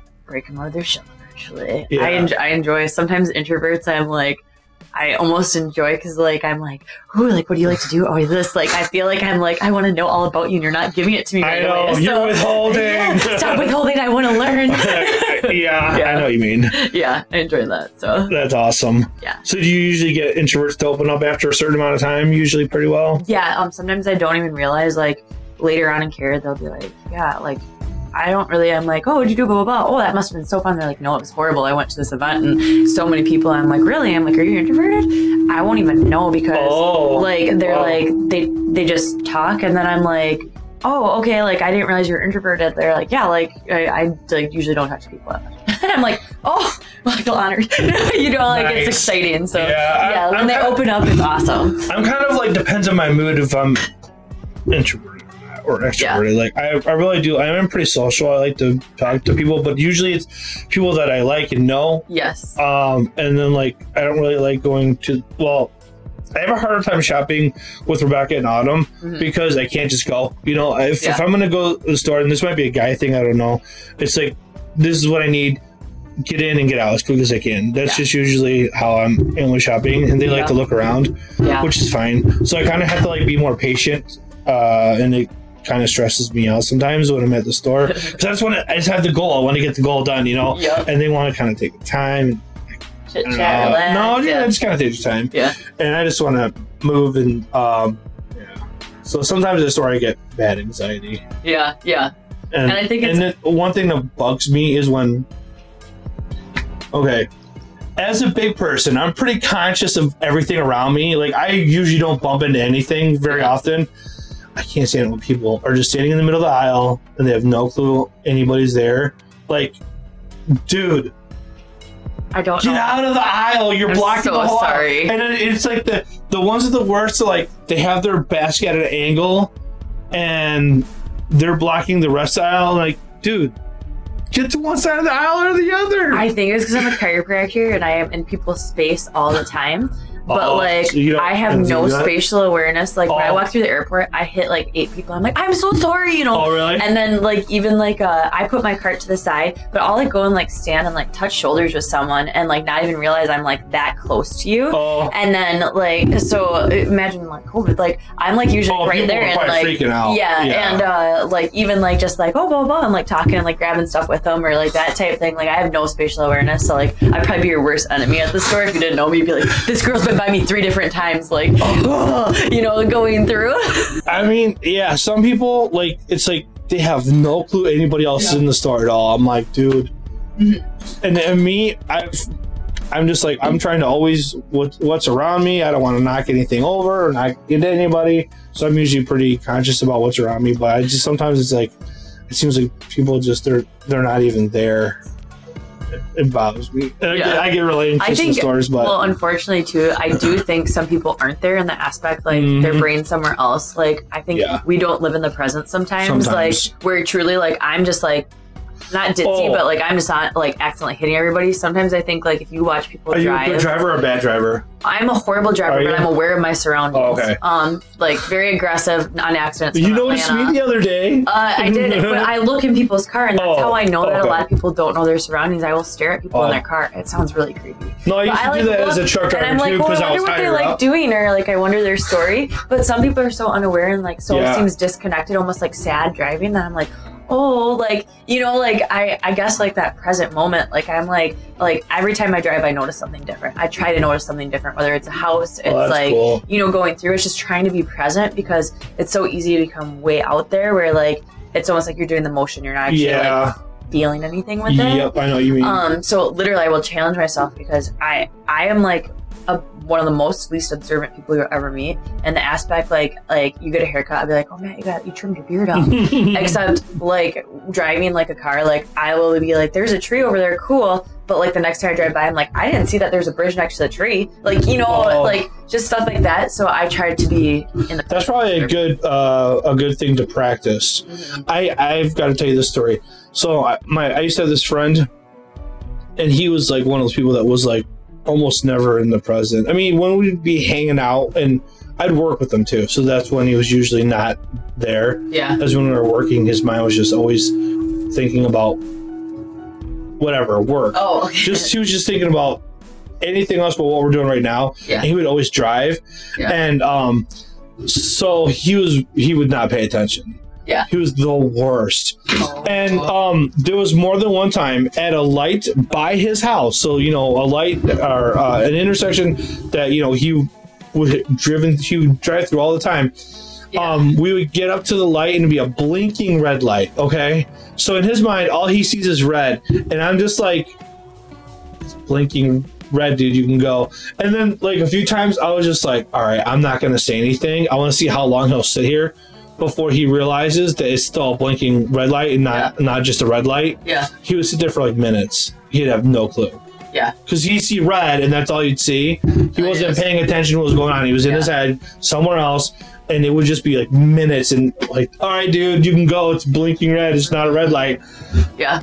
So put that in perspective now with people who are on their phones all the time. Mm-hmm. Um, sometimes I think like because I'll get sucked into it. They're perfectly programmed for us to, to into there. Yep. Um, I I literally like I like and my husband will call me out because I'll scroll Facebook. And uh, he'll be like, "You weren't paying attention to anything I'm doing or saying." Like we call each other out for it, and I'm like, "You're right. I am so sorry." Like I, you just like you're not in it. Like when you're distracting your brain and not being there, like Mhm. just like the guy with the blinking light, like it, it's just not there. Like it's same with like these contraptions. Mhm. Like we're not there presently. We're not there 100%. And then Right. that's where you like your relationships start feeling it too.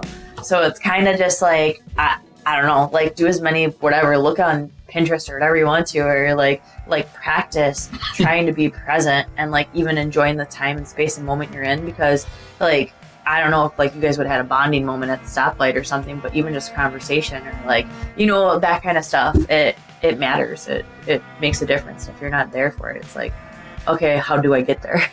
Yeah. yeah. So it's especially cell phones and Yeah, cell phones can be dangerous. I, I try to make uh, yeah, I try to make myself a little more aware of how much time I'm spending on them, but I'm, I'm terrible Put, too. I'm put it down when you get home. Like put it down and just like spend at least like be like okay, you have 30 minutes at the end of the night that I'll go on and like do whatever because Facebook like marketing and stuff like that like have to do that and then or like Pinterest or like that. But I try to stay off of it once I'm home because it's just obviously there's like you know you need to use it, but you get sucked into it and you'll be on it all day. Yeah. Like, you know what I mean? Like, Yep. how does a poop take 45 minutes? Unless you're stu- super, super constipated, you're on your phone. Like, that's what you were doing in there. Like, like uh, Matt went lost for an hour. What was he doing? Oh, he was on his phone, or he was taking a poop. No, he wasn't. He was on his phone. Like, there's a certain people who have to get naked for their poops, but like, you know, most people like it, it's a 10 minute process max, and you know, right. the other part And was on just like phone. stretching it out. Uh-huh, and like not in a good posture position. right. Oh, I can imagine. Yeah. Yeah.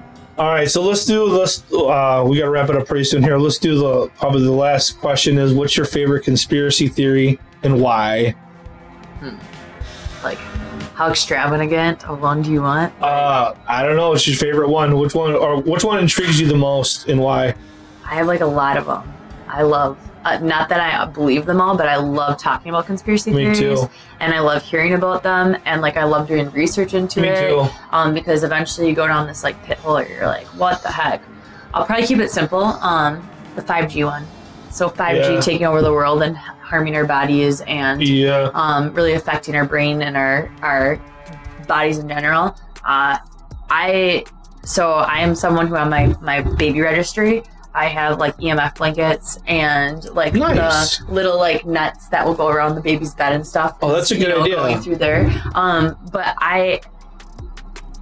I have I've bought books. I've done like a lot of research on it, and that's probably my favorite one because I think it's very naive to think that we have we run on frequencies and we don't have any effects by all the stuff that's yeah, around us. Yeah. Um, do you know oh there's a lady I, I know her last name, I'm trying to remember her first name. Her last name's Smallstorm. Ring a bell? Right, I'll send you links for her stuff. I can't remember her first name right off the top of my head. but Her last name is Smallstorm. Okay. Um, yeah, so I was listening to a podcast yesterday, and actually it was this it was this morning while I was at work. So last night, maybe I can't remember exactly. My days get confused. Yeah. work through shift, so sometimes I can't remember what days what, whatever. Um, and uh, so someone was talking about how. Okay, so I'll tell you one of mine, and this is one we've kind of gone over on the podcast before, so I don't feel too weird talking about it. Some stuff I don't really want to talk about because people, Too far. yeah, so for some people can't handle it, their brain shut off when you start talking about certain things, and Uh-huh. they just they just they can't take it in. Um, but uh, nuclear bombs. Okay, so I don't think they're real. I think bombs are real, and obviously nuclear power is real. Um, but I don't think nuclear bombs are a real thing. I think they're. I think it was a psychological operation, and I think they still use it to this day to try to keep people under control. You know, so you know, like if you ever seen a movie where like someone uh, robs a bank, but they just have their their fingers in the jacket, Yeah. and like they say they have a gun, but they really don't, and like the bank teller, even if they like, even if they know, they're supposed to still just comply because maybe they do have a real, real gun, even if you think it's just their fingers. Yeah. But I mean, if two people say they have guns under the table and you can't see what the other person has, you know, you kind of come to a draw where no one's actually got a gun at all. Yeah. You just said you did.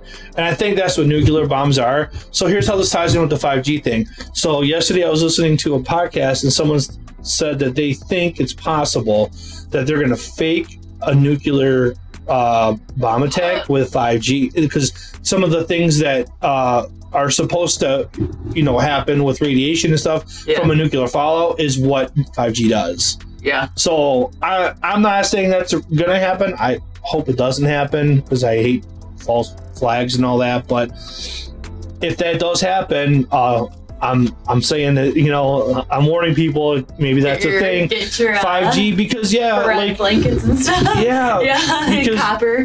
yeah, Yeah. because yeah, the 5G. I mean, I really had. That's one of those ones I really didn't look into too deep, and the reason was, I mean, it's not that I didn't find it interesting, but it just seemed like so inevitable. Like by the time people already found out we were going to get 5G, it's like, well, is there anything I can really do to stop it?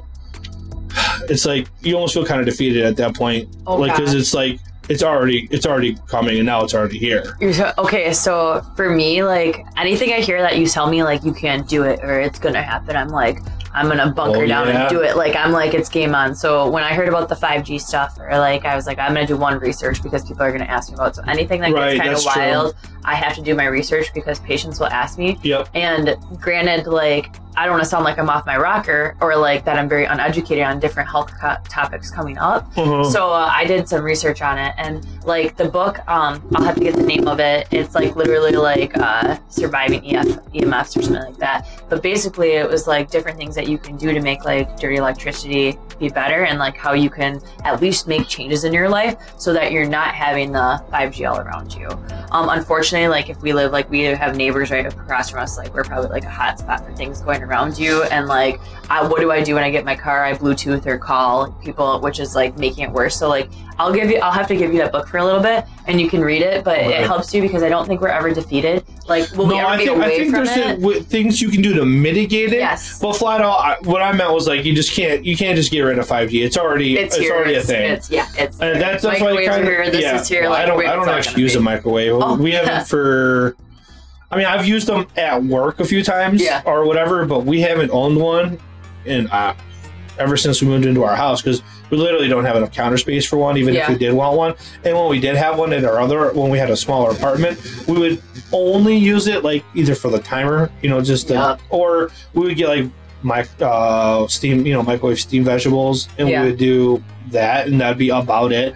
But now, like I've been not using microwave so long that it doesn't seem like an extra step for me to do whatever you would do with the microwave on the stove top or or Yeah, whatever. which is huge. Which Yeah. is absolutely huge. So it, so- it takes a little while to kind of like you have to like do your meal prep planning and all that a little bit differently, but I, it doesn't bother me at all that I Yeah. don't have a microwave. which is actually huge. So Yeah. if you could make those changes, yeah, it's it's not that big a deal, I don't Yeah. think. And it, you know, you can still make popcorn without a microwave. we do that every day. Stovetop even better than the microwave. I pro- We and just have an air popper. We have an air Yeah, popper, air and poppers. then I use coconut oil on the Mm-hmm. and salt. Those are my book here. Miracle coconut oil. Oh yeah, I, we, dude. I've been we've been using coconut oil for probably fourteen or fifteen years. Yeah. And uh, did you notice though? So I've been using it probably the same amount of time when it started becoming a trend or like you know getting up there. People were Yeah, yeah, yeah. We definitely were just just a little bit before it was really trendy. Well, I mean, I don't know if it was like. I mean, I, I guess as, as soon as I found out about it, we just started buying it all the time. So it was Yeah. it was easy enough to find, Yep. but not uh not like it is now. Like now you can get it at the Dollar Tree, literally. So you have to be careful though with that because Yes, a I lot know. of patients, I'm like, uh, you know, they're like, I just, I, and I did it because like I am like, where tricky, tricky, tricky is when things become very popular. yeah. Other companies get involved with it. So if you look at some of the these, you're like, this isn't even coconut oil. Um, so doing your research and making sure you're getting good quality products because if you like, same with olive oils. I mean, I could Yeah. go like literally this podcast could be ten hours, but I know. we start we start infiltrating the system right? And you know things that like okay olive oil is good for your heart we it's good for this it's good for that. Um, fish oil is really good for your heart like da da da well then what happens is we get people who get into that system. So whether it's big companies and stuff and we get rancid olive oil we get additives we get things in there and they're calling it olive oil still. Well oh my goodness well now olive oil is not good for your heart it doesn't do this because it's not actually olive oil. Like you know what i mean? Yep. same with coconut oil it became trendy big market got into there and all of a sudden we're like hey like you got to be conscious about what you're buying. Like it, it's it, unfortunately like we've set up our food industry in which you can't just go and say hey this says it is what it is Yeah. and that's what it is. Yeah. you actually have to look at and be like this is not what it is. Sweet potato chips are not always just sweet potatoes. Like there's tons of stuff added. So i think like we have to be conscious consumers now because no one's gonna put it on the label for us No. it's it and if they well, do you they still have, have, to, look At least yeah. they have to put the ingredients on there. yes yes You notice on alcohol they don't.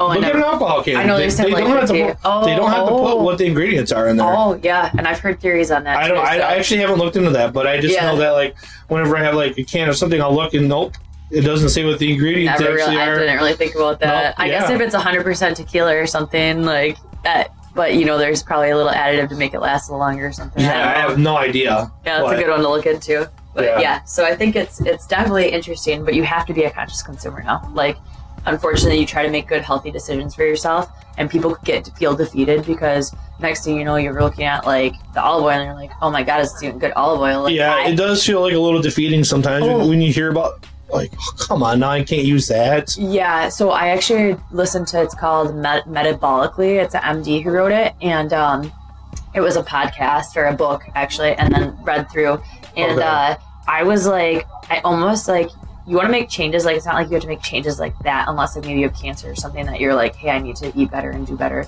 But like that. Like what happened was I started reading it. I got so much anxiety over buying stupid olive oil and like looking at like certain meats or doing this because of like how much was like he went through on it in the book like what isn't real what's been added what's like what are things that they're doing like basically like in the market. And i like it was almost like i was like questioning everything i've ever bought and i'm like Right. educated on that stuff right? Yeah. like so i'm thinking like yeah i like spent like mo- mediocre money on like the olive oil. Now i'm like i gotta look for this label. Like i like literally was like pacing looking for a good cheese because of like you know the stuff you heard about other cheese oh my god oh my god you know just stuff like that where you're like you don't want to overwhelm yourself where you don't make any changes but slowly make them like So I heard someone say um, with things like olive oil, um, look for ones that say single sourced. Does that make sense? Yeah. So if you have like Spain, Italy, da da da, like all these different sources on there, olive oil actually shouldn't stay very good very long. It should go rancid very quickly. Okay. So like things like um, when he was talking about it, and this is where I learned it because then I started tasting it, and I was like, gosh, the olive oil I've been tasting isn't what olive oil that like is like C O O H like from California, one source, like you know sent over here right away. Shouldn't stay very like for very long. I don't know what the max date is, but um, essentially it had like a whole different taste, and I was like, oh my gosh, like I've been getting like the cheapest olive oil you possibly can get. Um, like literally, that's me. Like I am a cheap buyer usually, and I was like, okay, so this is gonna be worth spending that extra little. Like I think it was fifteen ninety nine for a bottle from California that was C O O H approved. Like That's not sweet severity. Um, yeah, and it Probably was about double. this big, so double what you usually pay. But Right. also, like I was like at peace knowing, like okay, Yeah. And he- here's something funny. After I heard that, that was probably maybe a week or two ago that I heard that about the tell single you that? source. No, Oh, no, I didn't. we did talk about it briefly. Okay. Um, but I heard it just before that. I don't remember. Maybe a few days before we talked about it. But um, I saw the other day we were at I think Target, and I was down the oil aisle, Mhm. and like they're putting on the labels now, like no globally sourced or something. So like it's from everywhere. Like, but they're making it like that's the good thing because Yeah. you're helping out the whole world. Yeah, so it's almost like an inversion yeah, in uh, marketing, dude. Sometimes I it Yeah. drives me nuts yeah. You because people fall for it. You know what I mean? Like, oh, cool, we're helping the whole world out because we're buying something that was made all over the place. But with oil, that's I guess that's not what you want. You want something that's from a single source. yep. And know, like, don't take. I always think like, don't take just my word. Don't take just your word for it. People need to do their own research. Like, yeah, you need to look up stuff. You need to educate yourself. Listen to different sources. Think about it. Like, think about it. Like, like would that make sense if you know olive oil goes rancid pretty fast or that the you know what I mean? right. And So, think like- about also like what what would somebody have done? How would they've gotten their oil 150 or 200 years ago? Would it have been from all over the world? No, it would have been from a farm Yeah. either your farm Yeah. or your neighbor's Yeah. farm or a village not too far away their farm it would have been very local yeah. and I, I i i live by that i try to when i can i mean obviously you can't with everything but i try to get anything i can get local i try to Yeah, and that's kind of even like we um, started growing our own gardens. We have a ton of lettuce. Lettuce prices have gone insane. Um, in the Have last- yeah, like just like I think we were spending like twelve dollars like a week because we eat so much salad or lettuce and stuff like that for organic ones. So we started growing a bunch in our backyard. nice Um, but like it's it's crazy like just and it's not very hard to do. It's just that resources of yep let's let's try it and then have that resource available to us. So like that makes me when i go when i have the experience and i like always like in the future like my kids have the experience where i go i pick it myself get it all ready and then make it there like it it's it's doing something amazing for your body because you're having that experience and your Yeah. family and learning to be patient with your food too because a lot of times you know we there's reasons like like when people started hunting and gathering and doing those type of things it took time to get it you didn't always have the same thing you didn't always um like you literally had to take time to like like pick it out. So it wasn't like it was just ready right away. Um, it took time to cook it. It took time. So like a lot of times we're like we expect it just to be boom right on Right. the table, and you don't even have that like growth. Like you let hormones out, your saliva does something different. Like your whole body's so smart that it knows when it's going to eat. Well, if I'm just like both, like let's go and then keep running through my day, um, we're not even chewing our food enough. You know what I mean? So I feel like I probably do. I'm a pretty slow eater. I'm a horrible eater. Like, and I've had to like slow myself down because I'll give myself like, oh, oh like my heart starts hurting because I'm like, yeah, see, I, I eat pretty slow. yeah. So I always have, good. though. Chewing, Yeah. fletcherizing is what they call it, and a lot of people who have GI issues, I actually like my first recommendation is chewing more. I do have a problem with like, oh, you should be chewing this many times, I- and it's like I can't do that. I just swallow when I feel like the food's ready Yeah. to swallow. But Yeah. I, I eat pretty slow, so I don't know. I'm, I'm For someone, for me, like I don't count my food by any means, but I have to remember to even like chew like three bites. Oh really? Like I will uh, eat a steak, and Oh. I, I will. I'll choke. I'll done. choke on a steak if I don't chew it enough. Yeah. So it's just simple things like that that you can make big changes in your life that like it's not always like the extravagant things that cost a ton of money that make the big changes. It's the things that you do every day, like and even like mindfulness or whatever you want to do. Those are things that will make it so like you can be happy a little bit more in life and that you can succeed and like your body can adapt to all the things that we have going on. So Yeah. I like that you're doing your own garden. I've been wanting to do that, but like I don't know. As a renter, it's like ugh, I don't want to dig up the boxes are way to ground. go And I, that, yeah, I yeah. have to build raised beds, and I just I never make time to do stuff like that. It's like, oh, So we but I need to. I need. I feel like I'd actually do better with animals than growing food. That's just me, but I, Yeah. I can't do that either. I mean, I can't have. Chi- I don't Yeah. think I can. Even if I could have chickens, I don't think I could have enough chickens. That, You actually, if you think about it, because I looked into it, so you do have to have permits in the Wausau area. right? But like two chickens, that's 12 or so seven, 14 eggs a week. Yeah. You know what I mean? And you can legally have two chickens and then you let But them you can have more than that, I think. Um, but someone actually just told me that if you get the police chief to sign off on it, you can have a few more. I forget Oh, the really? number. Yeah. Yeah. But Probably well, bigger it- it- land than I the, the problem is I'm a renter. I don't, you know, yeah. then so you have to get you- exactly. So you have to get permission from two sets of people who have to be in agreement on the same thing. Yeah. You know, and then it's like, what am I going to do with them? I don't really. I mean, I guess I could put them in the basement, but that would be a mess to clean up. I could put them in the garage. different. Yeah. it's like uh, I'd rather just. The, our goal one day is to have a homestead. Like Same. not not like not like an hour and a half out of town. I don't want to be that far away, Yeah. but enough to where like you're in the country. I can go hunting in the backyard if I ever wanted to or needed to. I could have all the animals I need, and you know I don't have to worry about Ditto. asking permission Exactly. from someone. But if I need to go to Walmart to get something or in town, I'm not more than maybe 10, 15, Yeah. 20 minutes away at most. Yeah. And I think this is the perfect place to do that. And you know, you don't have to go far to be out of out of town in Wausau. You know what I mean? I 20 love minutes. it. Yeah. Yeah. Yeah. And and I you can see the stars. and we used to live in Hatley, you know where Hatley's at? Yeah. And oh you that's only 20 minutes from here, and you see Mhm. so many more stars at night than here in town. Yeah. It's beautiful. All right, let's wrap this up. Uh, thanks for being my guest today. Wow, we're at an hour and 42 minutes. I didn't realize it was that long. That's okay. It'll probably, I'll probably, hopefully, I'll get a good hour and a half uh, content out of this. Yeah, I think you will definitely. So, we talked a lot um, about good things. a lot. If you, yeah, if you ever have more questions or you need we'll anything do. like that, we'll probably do another one because I, Yeah. I think this is good. Um, so gonna save I wrap it up. I think I gonna save. I can't remember now. Okay, well, I'm Dread Matt. She's Dr. Lexi, and we're out. All right, thank you.